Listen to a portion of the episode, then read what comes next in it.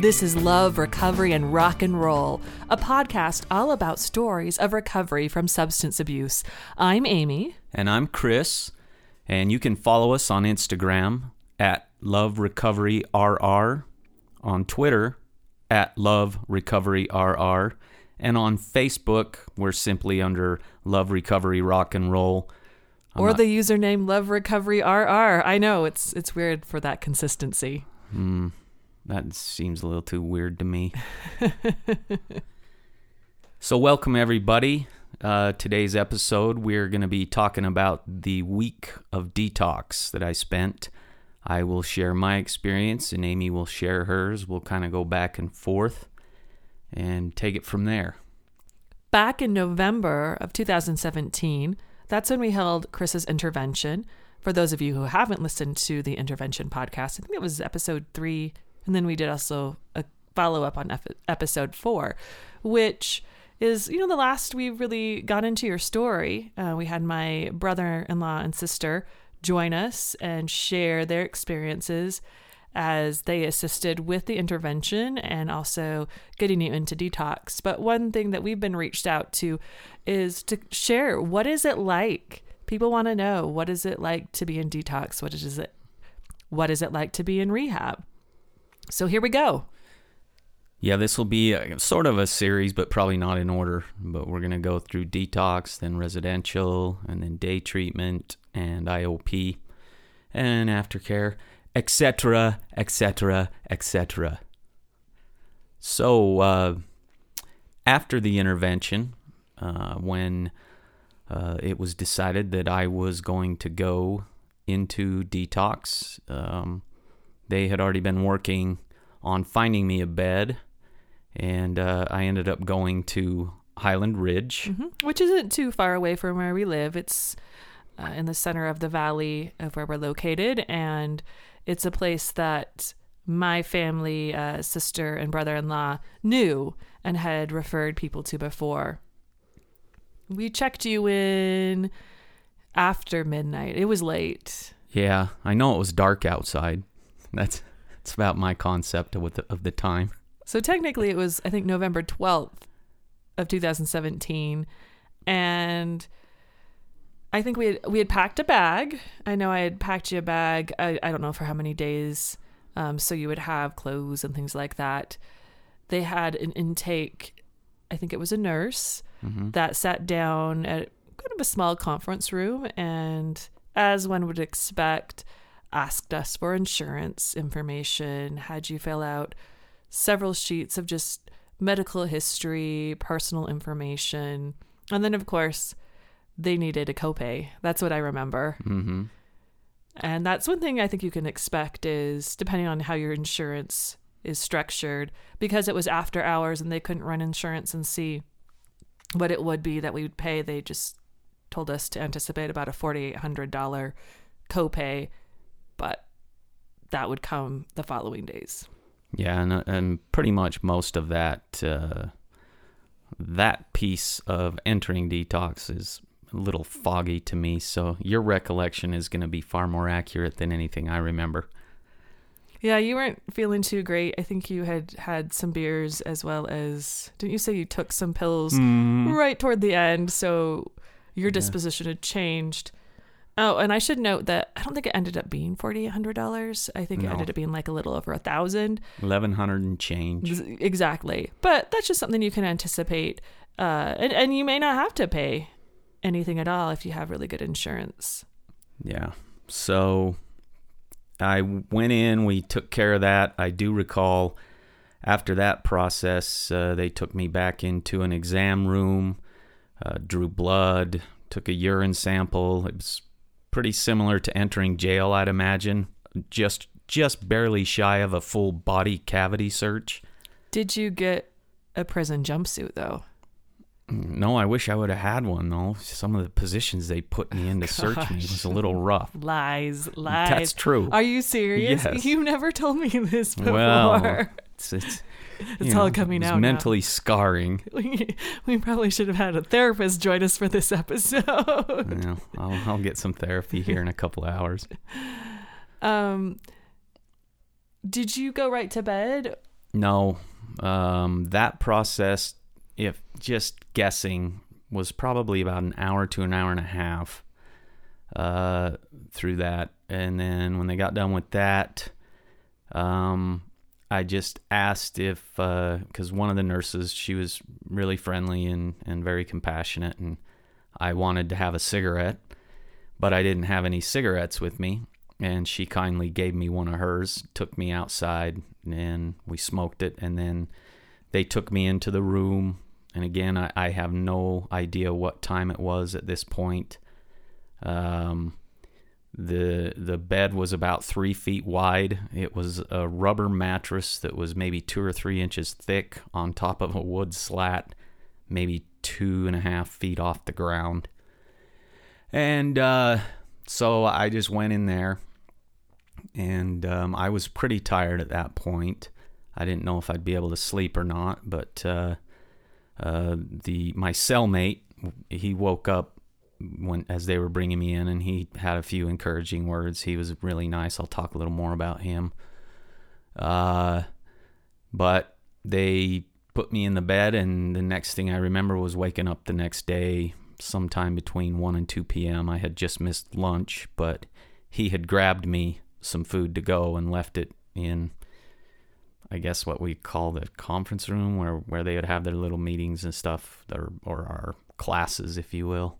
And so I woke up and really still technically, I'm, I'm calling this day one.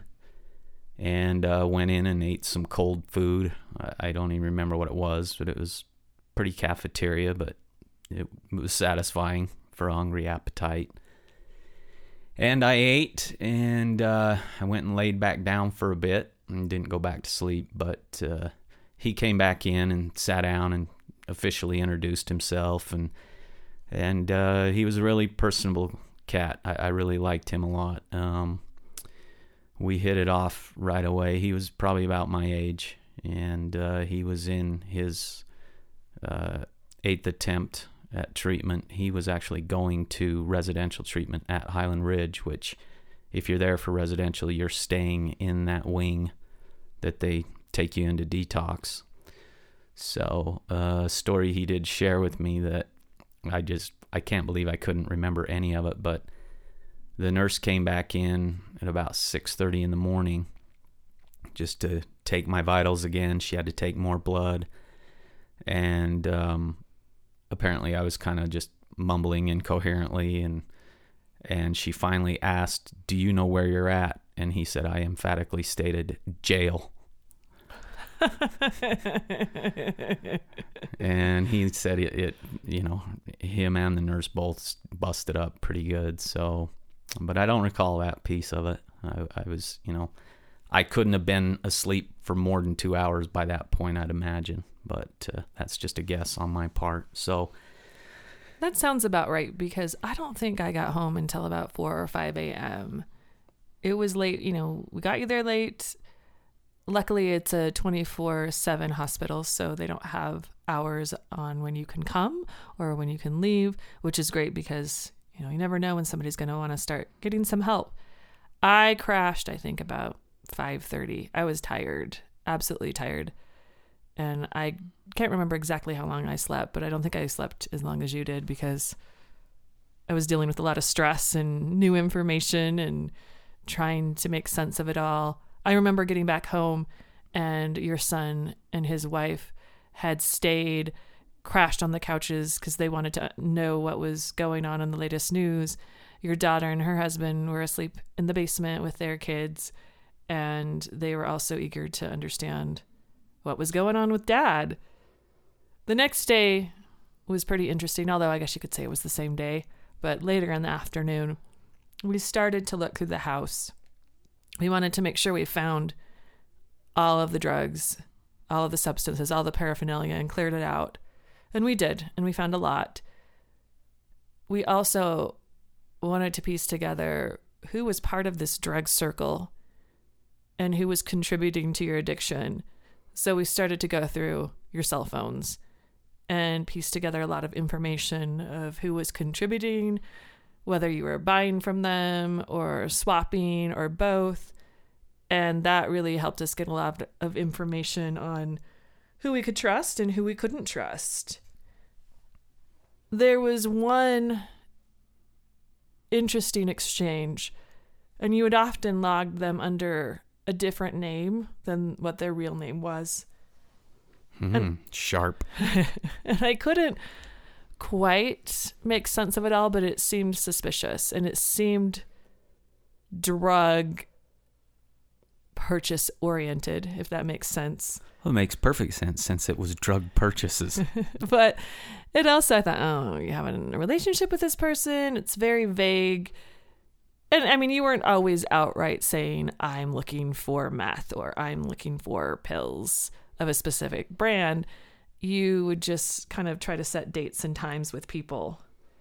So I read through the history of this exchange that you had with this individual, and I immediately wanted to meet them to find out all of the information.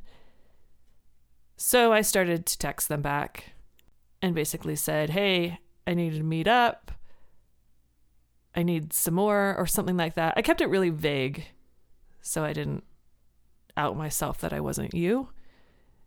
And I convinced them to meet me at a public place downtown. And I was going to take my dad because my dad's kind of tough.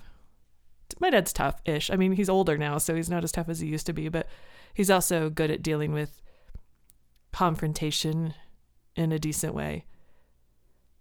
We ended up talking to your sister and her husband, and they ended up going, which was great because your sister's like good cop, and your brother in law is how would you describe your brother in law?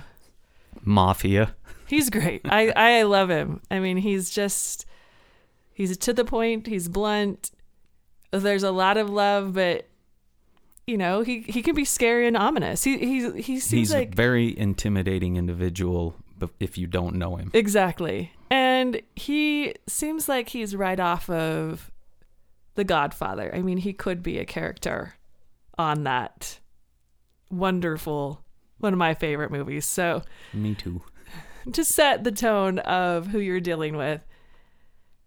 And your son and his wife were going to join us as well. And we decided to meet at this it was a bar, basic bar restaurant, brew pub. A pub.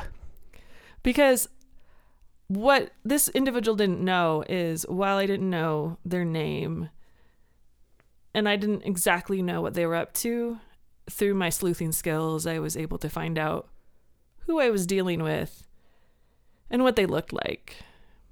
That's because I just know how to find information based upon limited data inputs. I'll just say it that much. If anybody needs a professional sleuther, I've got one of the best sitting right here to my left.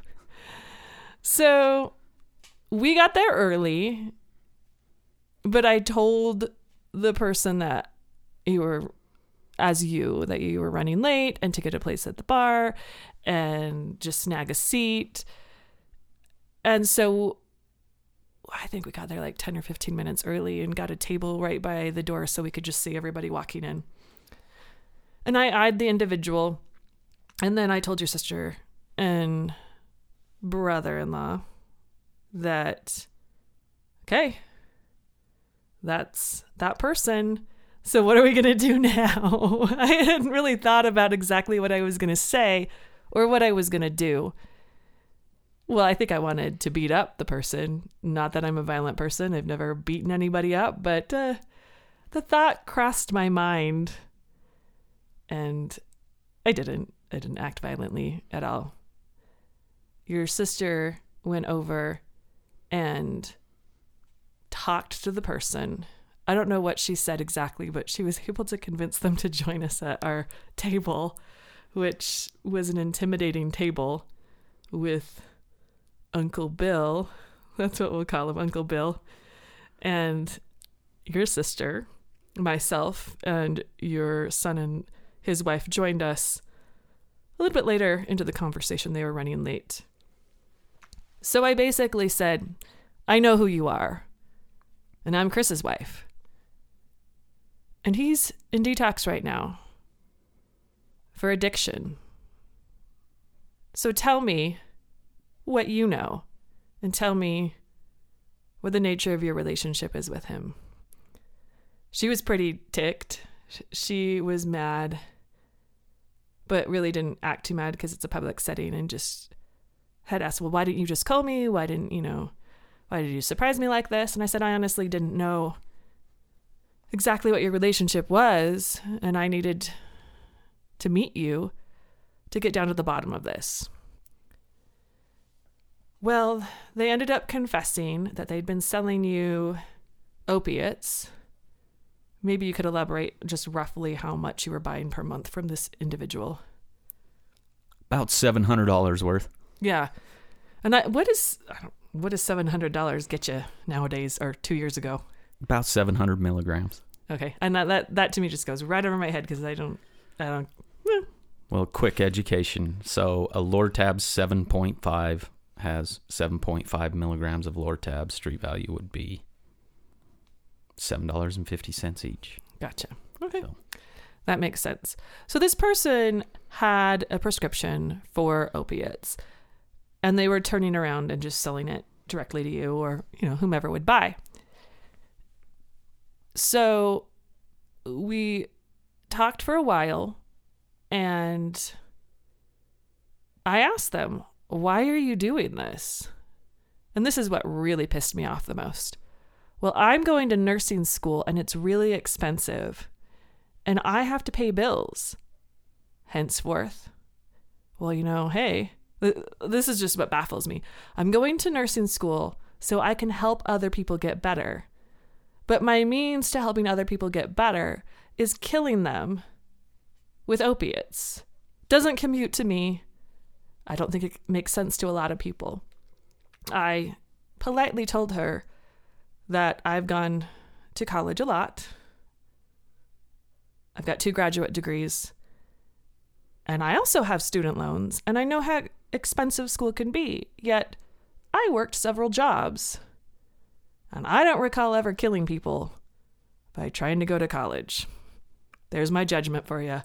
Still a little bit raw about that just because this person is working in healthcare, helping other people while killing people. Really bothers me. Uncle Bill also said his piece. I can't remember exactly what he said, but I think it scared this person enough that they never want to see you or any of us again, and that's fine by me. Well, I mean, to not want to see me, I'm, I'm pretty easy on the eyes. I think they fear the wrath of Bill. Mm and also potentially my angst. They were t- terrified that we were going to turn him into the police. That I think was the biggest thing is they didn't want to go to jail. They were really scared. And that's how we left it. Confronting a drug dealer at a brew pub in downtown Salt Lake. This was act 1 of Out for Blood featuring Amy. I was really mad. I'm usually not an angry person, but when angered, I tend to go into a vengeful retaliation. There's these characters on Star Trek, the Klingons. They also are vengeful. So here's my geeky sci fi. I felt very Klingon y which is, you know, guys don't like girls that are clingy, but they shouldn't like girls who are Klingon either. Unless you're a Klingon. Uh, so that happened probably more like day three or four when I was in detox, though, right? That was no, not, that, happened. That, that was Sunday that Sunday afternoon. Oh, yeah, wow. turned around and did that, and that wasn't the only person that we saw contact that with on your cell phones that was part of your drug using, your cell phone was getting a lot of texts from different people. And it was interesting because, you know, I didn't know, we'll call them all the players in this, but I mean, a lot of these people were connected to you from some kind of social circle, I think is fair to say. Mm-hmm. Colleagues, friends, otherwise. But they knew you. It wasn't just like a seedy exchange from a drug dealer that you didn't know. I mean, you had relationships per se with these people, friendships and otherwise that basically connected you to them. And there was one individual that had texted you. I think they had you'd given them pills and, and vice versa, and they wanted to meet up. And I had reached out to you. That was more midweek and said, "Hey, so and so's texting you. I don't really want them to know what's going on because I want them to leave us alone. What can I say?" And you said, "Just tell them I'm out of town and I'm set." Like, okay. Ding response comes back. Who's your source? They wanted to know where are you getting your drugs because they wanted some too. And that was pretty common, I think, with this individual is there was a sw- pill swapping going on. Not just this individual. That's would be a pretty common response, I think, for anybody trapped in addiction. You know that. Oh, I'm set. I'm good. I've already got some, but thanks. Oh, well, can I have some too? That that wouldn't be abnormal. And it's funny because I don't think anybody has asked me who's my source unless I was writing a college paper and they wanted to know the citation reference for it. So it was a little different for me. And I don't know as I ever responded. I think that was, I just left it at that. But those weren't the only exchanges as word got out, although we kept it close to us. Uh, there was other folks that ended up calling my phone trying to ascertain how much information I knew about your drug purchasing habits. And I was really pissed off about that too because they never had my phone number in the past. And now magically they have my phone number and are calling me in a very terse tone saying that you had gone off your effing rocker. I think that was the phrase that they used. You can fill in the blank with that. And wanted me to call them back immediately. Really, not a lot of compassion. I think they did say they felt a little bit bad for me. You know, I had a two month old baby. But it was a really weird voice message to leave for someone that, A, they didn't know me very well. I didn't know them very well. And all of a sudden, they immediately wanted me to call them back. And I just texted them and said, Hey, I'm dealing with a lot right now. I I just don't want to talk. I think that was basically the last communication I had with them. Yeah, and that uh, and again, all of this is going on while I'm sitting in a detox center, thinking I'm a superhero, and everybody's out there worshiping me because I decided to get treatment. And so, while I knew a little bit of it, I didn't realize how much effort was really being put in, both by Amy as well as as my family, um, people trying to just really both recover from the shock of the bombshell that had been dropped on them and and just gather information who who is who is truly friend and who is foe at this point. And I will say I pretty much wrote everybody off from your circle at the beginning and it was this trust no one mantra that I had uh, until I was able to really dig through all the information and you know discuss things with your children and try to make sense of it all. Meanwhile, you were supposed to return to work on that Monday, and maybe you could share a little bit of a backstory of what went on with work and what they were expecting you to do on Monday.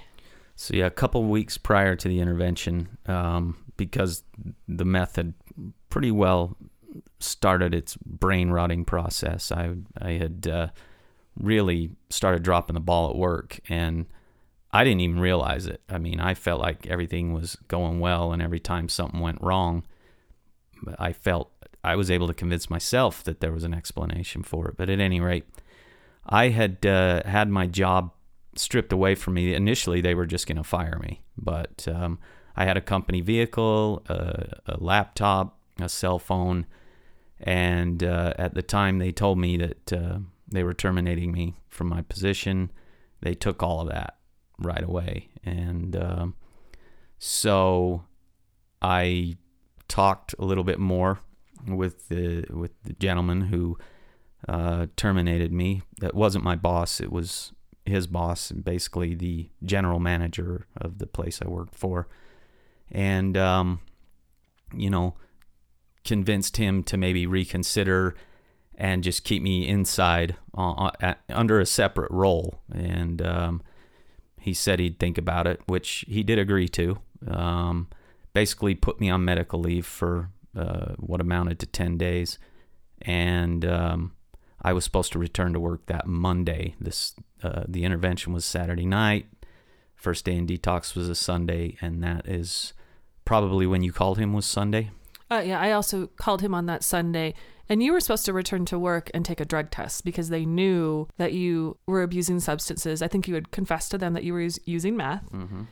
And that was part of the agreement to keeping this new job. I want to say that I didn't know about this. I had kind of gathered, I think, through an email bounce back saying that you were on like a leave of absence. But I didn't know you were on a leave of absence when this was happening. Mm-hmm. When your car had been taken, you went and got a rental car and told me that your car was in the shop. Correct. And then I got the email bounce back and I said, Hey, what's this about? And you said, Oh, you know, I've been having a hard time at work and, you know, how stressed I've been. And so they want me to take some time and then come back. But I also didn't know that you had lost your job and you were now in this new job that was it, was a demotion, less pay and so on. Really concerned and trying to make sense of things. You know, I before the intervention I was encouraging you to go to a doctor, encouraging you to go to a therapist, whatever it took. And I think you were almost there to making a doctor's appointment, but you were also trying to placate me so I didn't dig further into what the real reason of your job loss was. True. I ended up calling the leader, it was your leader's leader, to let them know that you wouldn't be coming into work on that Monday. And they said, "Oh, yeah, you know, Chris Chris has an addiction problem." I'm like, "Yeah, how did you know?" And that's when I found out that you had told them before you told me. And I said, Well, okay, this is good to know that you know. So, therefore, he is now at a detox. He needs to get some help. Probably won't be even returning to work after that. And they said, Well, that's unfortunate because the agreement was he was going to come to work and he was going to take a drug test, and that would decide if he was going to stay here or not. I said, Well, he's not going to be here. It's a medical issue. He's got to stay in detox. So we talked a little bit about what was going on. And I said, hey, you know, I'm pretty sure he should be able to get FEMLA to take care of this. And he said, yeah, you know what, let me look into this and I'll get back to you. I didn't really know how long you were going to be gone from work. And our conversation also alluded to that when you do return, they were going to likely terminate you, regardless of your sobriety.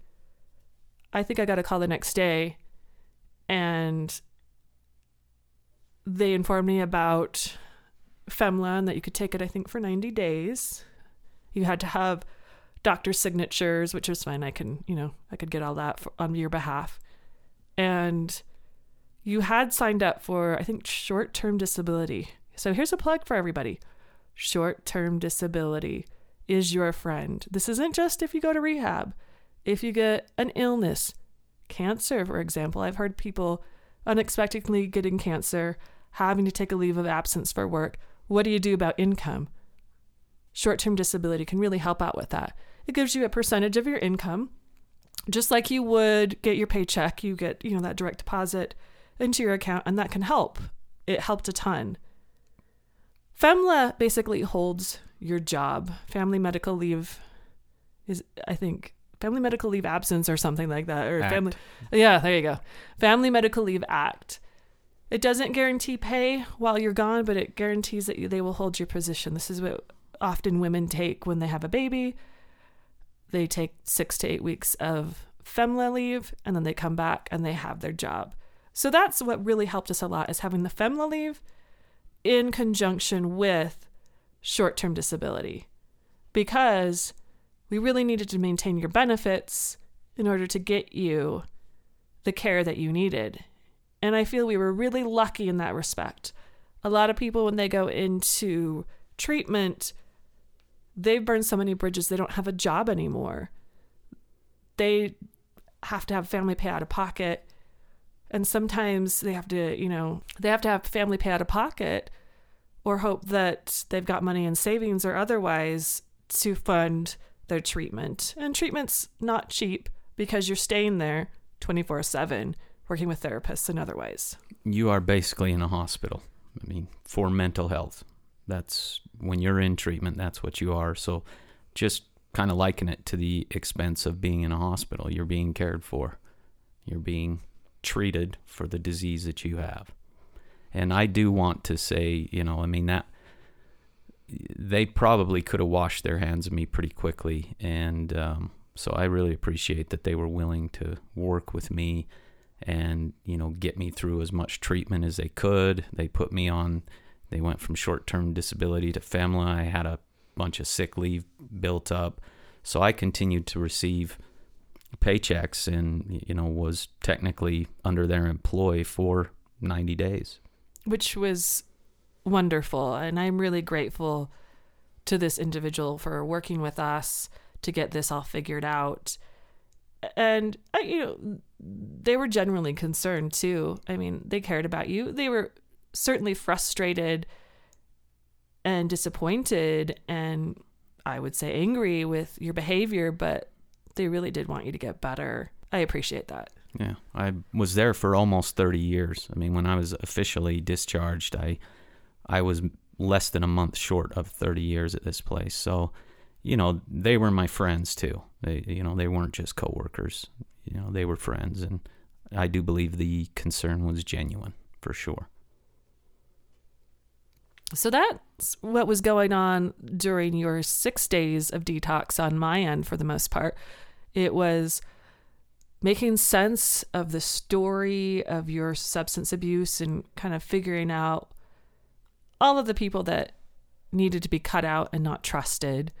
Also, trying to handle the benefit aspect of insurance and payment and FMLA and so on. And then I think the most important thing was treatment didn't stop with detox. You had had an addiction for about 30 years, give or take, uh, depending on what substances, some longer than others. Mm-hmm and you needed a higher level long term care plan to get you back to a sense of normalcy and balance. So I started to research rehabs, and you know, I think we all know what a rehab is. We've seen movies. There's that Sandra Bullock 28 Days Later. We all heard of AA, but honestly, I was really ignorant when it came to rehab and what to expect and what to look for. I believe we prefer the term treatment center, not rehab. so I was Googling treatment centers. Actually, I think I was Googling rehabs near me. I love Google. It's like, rehabs near me. what do they say about them? And also understanding, too, your insurance and what was covered. And I think one of the key things was we wanted an in network provider because the cost can be so different between an out of network. Uh, a lot of the out of network providers that I spoke to wanted like twenty to forty thousand dollars up front before they'd even let you come in the door, and we didn't have twenty to forty thousand dollars up front because a lot of the money you would have if you'd have just caught me six months yeah, earlier. I know. It's so true we had sold your house and you had a decent amount of cash from that.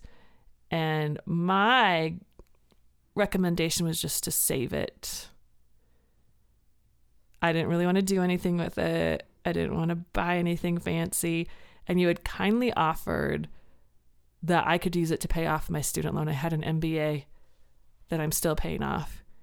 And I said, Thank you so much. I appreciate that. But let's hold on to it for a rainy day. I regret not taking that money and paying off my student loan. I really regret that. Well, I'm sure some of the days that I was spending it, it was raining.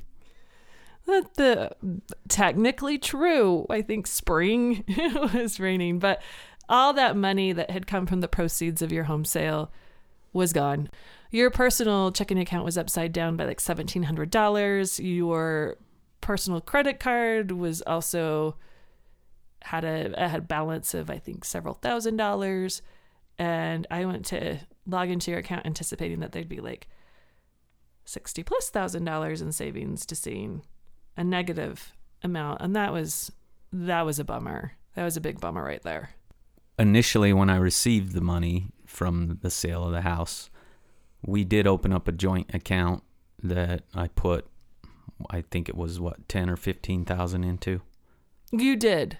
And i actually went logged right into that account and moved that savings into another savings account and took your name off that joint account just because I wanted to protect the funds and make sure if you were to leave treatment that you wouldn't have access to a large amount of money to make drug purchases from.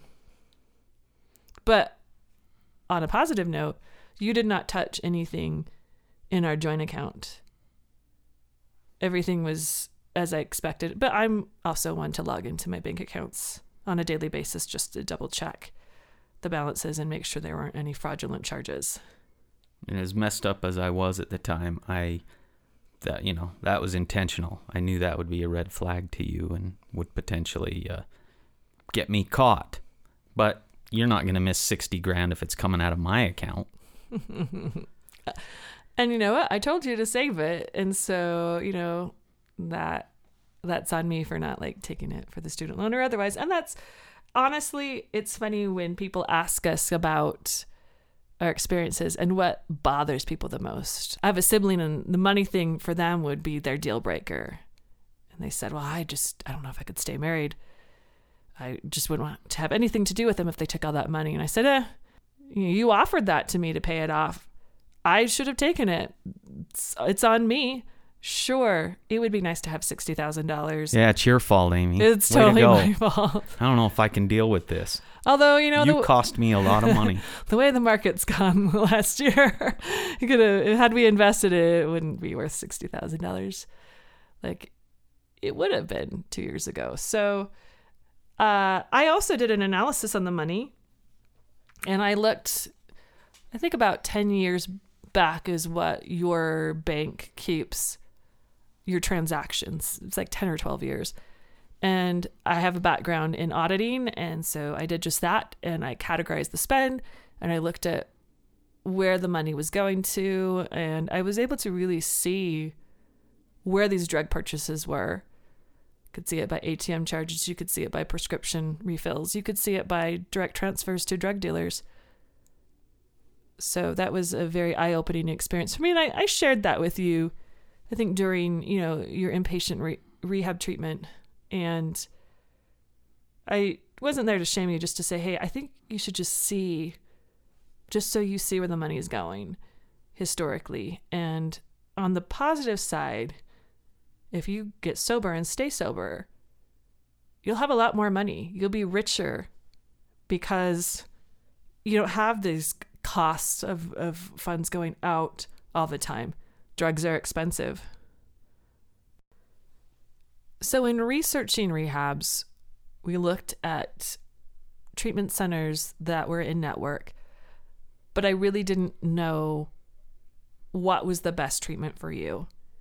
And at Detox, they had sent some referrals to you. I think you had met with some individuals representing these rehabs to talk about your treatment plan. Yeah, this was day four of detox. Um, I met with three separate centers, and I like to refer to this as kind of my Scrooge story here. I uh, was visited by three ghosts, and the first two treatment centers came in, and you know, I don't, I wasn't familiar with them at all, I, with treatment centers, period. So I wasn't even sure what to expect. I had seen a little bit of TV on some of those reality shows where you know they, they don't really paint them in the best light as far as the environment but uh, you know, the first two came in, talked with me. They were friendly people. You know, they had beautiful places to go to, and and you know, I was still kind of swimming in fog, and so it was, you know, it was it was a little bit of uh, overwhelming saturation for me to listen to it, but the third treatment center that came and spoke with me um, was Kathy with Turning Point, and uh, from that day forward, I've re- referred to her as the ghost of Christmas futures. And so, she, when she came in, she brought in what their weekly schedule was like, the activities that I would be participating in, off site, on site, and um, I just remember after she left and, and I started thinking about the three visits is that she was offering me hope, not just a bed, not just a place to be for 30 days, but it was, you know, it was really overwhelming to me that that was the place I should go. And uh, so when I called you, I think you mentioned at the time, or maybe was, you found out prior you knew that they were in our network uh, on insurance, and so that just made it even better. And so that was when we made the decision to go to Turning Point, and and uh, that's really probably my favorite detox story was just that Kathy is my ghost of Christmas future. And it was great because you went immediately from detox. They picked you up and drove you straight to the treatment center and you continued your care from there. So I wanted to ask you, what did you do during detox? How would you spend your days? Um, they had kind of classes uh, that it, it was really very chaotic, but you'd meet with a doctor every day. They'd take your blood pressure every day. They took my blood one more time at some point during the week and um, this was one of the classes. One of the doctors came in, and that was my first exposure to the neural pathway theory of, which is really not just theory. I mean, it, it's scientific fact of the way it works, but it was it was all lost on me. I was into it and I wanted to know, but it was just so much that I didn't understand, and it's it's like they were just coming in and saying who's thirsty? and then throwing a bucket of water on us you know? It's like so you you maybe get a few drops in your mouth but you, otherwise you're just sitting there soaked in it and you maybe absorb a little bit of that water through your skin over time but uh, it, it certainly wasn't thirst quenching at the time. Um, i did get really close with a half dozen people in the detox center that were there for most of the six days that I was there. You know, you're all, everybody in there wants the same thing. You know, they want to be clean, they want to be done with whatever abuse of whatever substance they might be involved with. So, um, you know, I started writing down some of their stories, kind of like almost conducting an interview, trying to figure out, especially with those who were in treatment multiple times, you know what made you relapse. And and that you know bonded me to a few of them um, i haven't spoken to anybody that i was in the actual in that wing with. Uh, i did end up in treatment with a girl from the other wing that i had just met at the cafeteria but uh, it it was just kind of going through the motions. I just remember waking up every morning first thing i wanted was a beer. And that's really when I realized that, you know, while I went to detox to get off of drugs, that alcohol was really the root of all of the other addictions that I possessed. And so, you know, a day in the life of at a detox center is it was a little chaotic. I don't ever remember being bored. You know, they they would have a couple of those classes a day and then you're meeting with a doctor and you know, just kind of hanging out with the other clients in general. And, you know, I mean, everybody has a story to tell. And I just remember thinking every one of them was was just a good person that had made some bad decisions. So It's uh, you know it's it's not the most pleasant experience that I've ever had, but it wasn't horrible. They kept me comfortable. I experienced no withdrawals whatsoever, which I was anticipating were going to be torturous because I just due to the fact I had run out of drugs prior. Um, I knew how bad just those hours of being without the drug itself, how miserable that was. So I expected a lot of that, and I didn't get any of it. So, um, there is one person I met in there who was one of the techs, and it turned out he is Turning Point alum, and I didn't know that until he came back while I was in IOP and and just talked with us about his experience. Uh, but I remember him just sitting down with me. I think we probably talked for like 45 minutes, and I was just kind of picking his brain, and and he shared some of his story with me at that time, which I just really struck a chord with me, and and uh, you know we'll go more into that as we go through the residential and at the other levels of treatment, but he was one person that had a huge impact on me early. Um, that just, you know, I can't thank him enough. Um, every time I see him now, I, I shake his hand and and just remind him of what that meant to me that he took that time to speak with me. So, uh, other than that, come Friday, day six, about 4 p.m., Bobby showed up from Turning Point and picked me up, took me up to the treatment center, and there was uh, Matt sitting there waiting to do my intake. And uh, Matt is somebody I'm also pretty tight with these days. Uh, he's he's a funny guy, but I won't I won't dive too much into that, but he cracks me up. He's got that dry sense of humor, and he he'll crack a joke, and everyone looks at him like, "What?" And I'm like, anyway, uh, so that's kind of how detox went for me. When did you know, or at least agree, that you were going to go to a treatment center? Because I feel like early on, you thought detox was going to be it. You'd be back home back into the swing of things, and this would all be behind you. Yeah, I think that was probably uh, day three, which was Tuesday, that when I woke up, and again, that was the first thing that popped in my head was that I wanted the beer. And, you know, I'm starting to realize the true devastation I had laid on you and my children and, you know, family in general, close friends, uh, that, um, you know, while I was in addiction, I really didn't feel like it was out of control. I felt like, uh, you know, I was fine. And obviously, I was hiding it very well because people were blindsided by it. But but once I realized the damage that I had done, not to mention the the fact that, you know, I wanted the beer that uh, so badly. I mean, the drugs were a second thought after that. It wasn't that wasn't what I was waking up craving, and that's I think when I realized I, I did need further treatment. That I wasn't going to just go into detox, get cleaned up, and be able to walk out there and be fine and have a, an occasional beer here and there. So about day three, really. What things were you allowed to keep in detox, and what things did they need to lock away or have you check out? Uh, they took anything that you could uh, tear up and weave into a rope, like all your clothes. We had to walk around naked. We got lies, lies.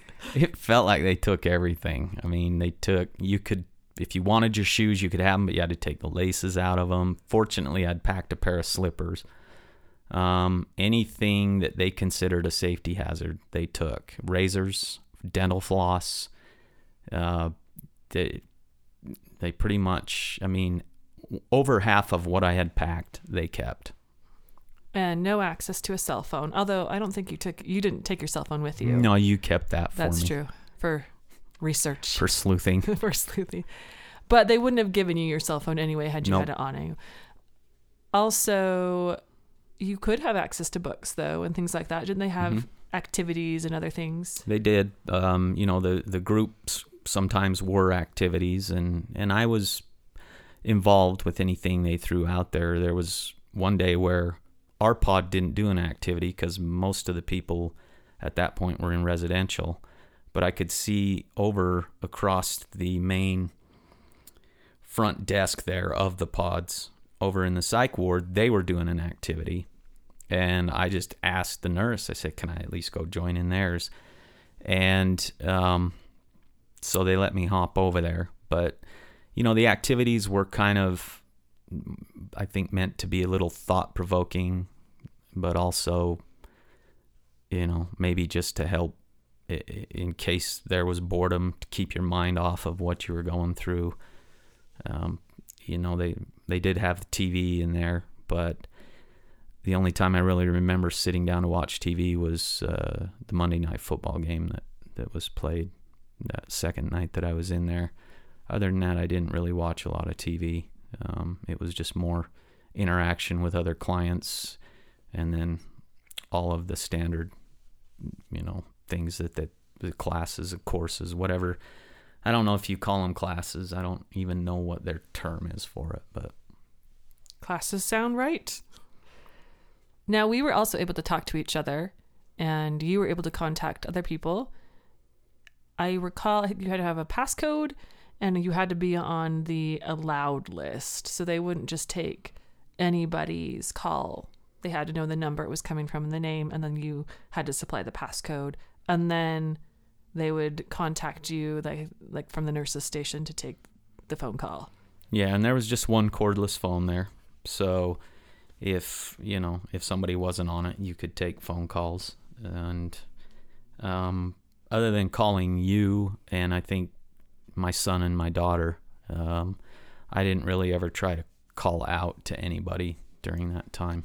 Didn't you also talk to your? I think you talked to your sister and my mom, or and, and some other kind of family members. It seemed, but I could be. I, I did talk that. to your mother, and I think I talked to her a couple of times. Actually, she was um, really supportive, and for being angry with me at the time, she was she was very encouraging. Uh, my sister, I think, had called me. I may have tried to call her back at one point, but she called me a couple of times while I was in there as well. So you weren't completely restricted from the outside. I also had an in person visit with you. I think it was on a Wednesday mm-hmm. evening. Mm-hmm. Uh, they only have visiting, I think, like twice a week. It seemed Once like it was, week. yeah. So that was the only opportunity that we had to talk face to face. And that was a stressful visit because all the information was new to me and you were starting to learn about everything that I knew and also coming to terms with shame and mm-hmm. the reality and also getting, you know, through the physical aspects of of getting off of drugs.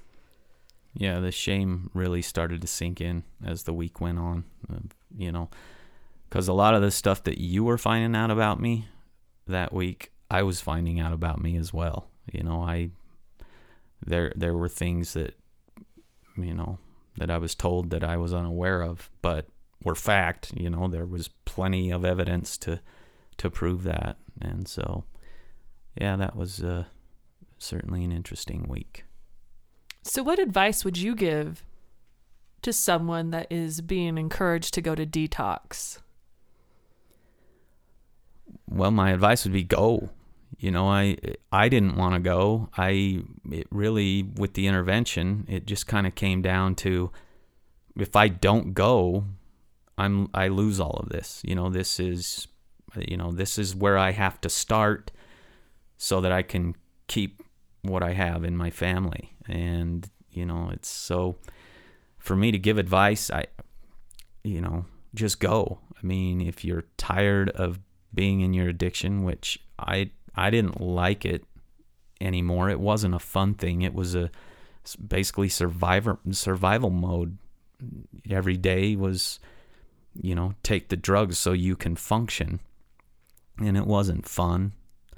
So, you know, if you are tired of being locked in addiction and you want to get clean, my advice would be go do it. Go to detox if you're being offered, if you're being nudged, if you're being pushed, if you're being dragged, you know, go.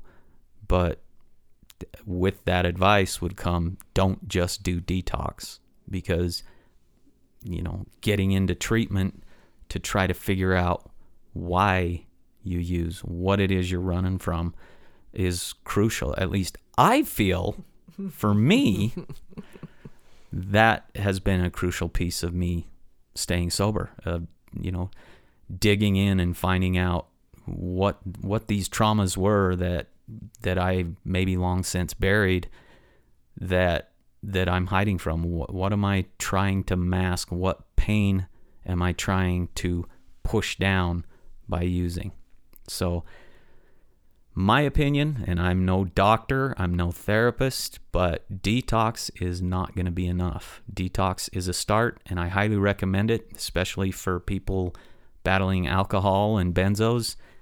You know, it's that is a dangerous situation to try to to self detox off of those. You you can it it can kill you, but you know, get in there and clean up, and while you're in there, you know, fortunately for me, I had you guys on the outside doing all the legwork for me, trying to find treatment centers. But, you know, you need to go to detox and then go straight into a treatment center.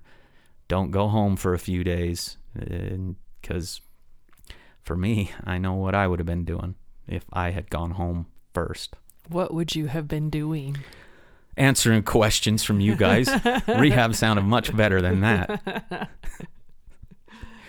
let me just say, uh, if had I gone home to uh, even a semi unsafe environment, I mean, I don't, I probably wouldn't have been able to come back here from detox even for a couple of days. But it wouldn't have mattered which family member I went with. You guys were all banded together in this, and you know, I might have been safe, but I, I wouldn't have wanted to find out. I think it was crucial to go straight from detox into treatment. And I believe that's what Turning Point also wanted. They didn't really want anybody to pick you up and take you there. They didn't want anybody, you know, that It was like they knew. it's like they they understood that the possibility mm-hmm. of of relapse was there. And I did get permission to pick you up. I ended up having something else conflicting because we weren't quite sure what time you were going to be discharged. So Turning Point picked you directly up from detox, which was great. And I'm glad that they encourage that. I'm glad that they understand the risks involved of going home or even just stopping somewhere on your way to treatment. You want to continue that care. That covers our six days in detox and what was going on in our respective lives while you were in an inpatient detox hospital and I was on the outside. Again, it sounds like jail. Like you were in jail and I was home, you know, hanging out, watching Netflix. That's all I did. It it's really... kind of like jail, except we didn't get a lot of yard time. and you didn't get any fancy suits, jumpsuits, or no. sweats. Nope. Just the clothes on my back and my six string. Thank you. Bon Jovi. Speaking of songs. Yeah, this week's song. Whew, it was a close one, too. We almost ended up with a real bomber. I liked the song. You were ripping on it.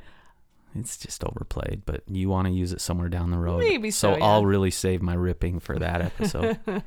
uh, this one is Don't Like the Drugs, but the Drugs Like Me by Marilyn Manson. Take it a, take a listen. And uh, thanks for joining us. Uh, we appreciate the support. There are some big things coming down the pipe for us. We're pretty excited. We've got some some news that we'll wait to share until we get all the uh, loose ends tied up. But uh, we're kind of happy about what's coming down the pipeline here. Definitely, it's this podcast has been good for us. Yeah, we enjoy talking to each other sharing our thoughts and sharing other people's stories. So thank you for listening. And now listen to a little bit of I don't like the drugs, but the drugs like me. I'm glad to say that uh, you don't have to sing that tune in your life anymore. Well, they still like me. I just have boundaries now. I the drugs, but the drugs like me. I the drugs, the drugs, the drugs.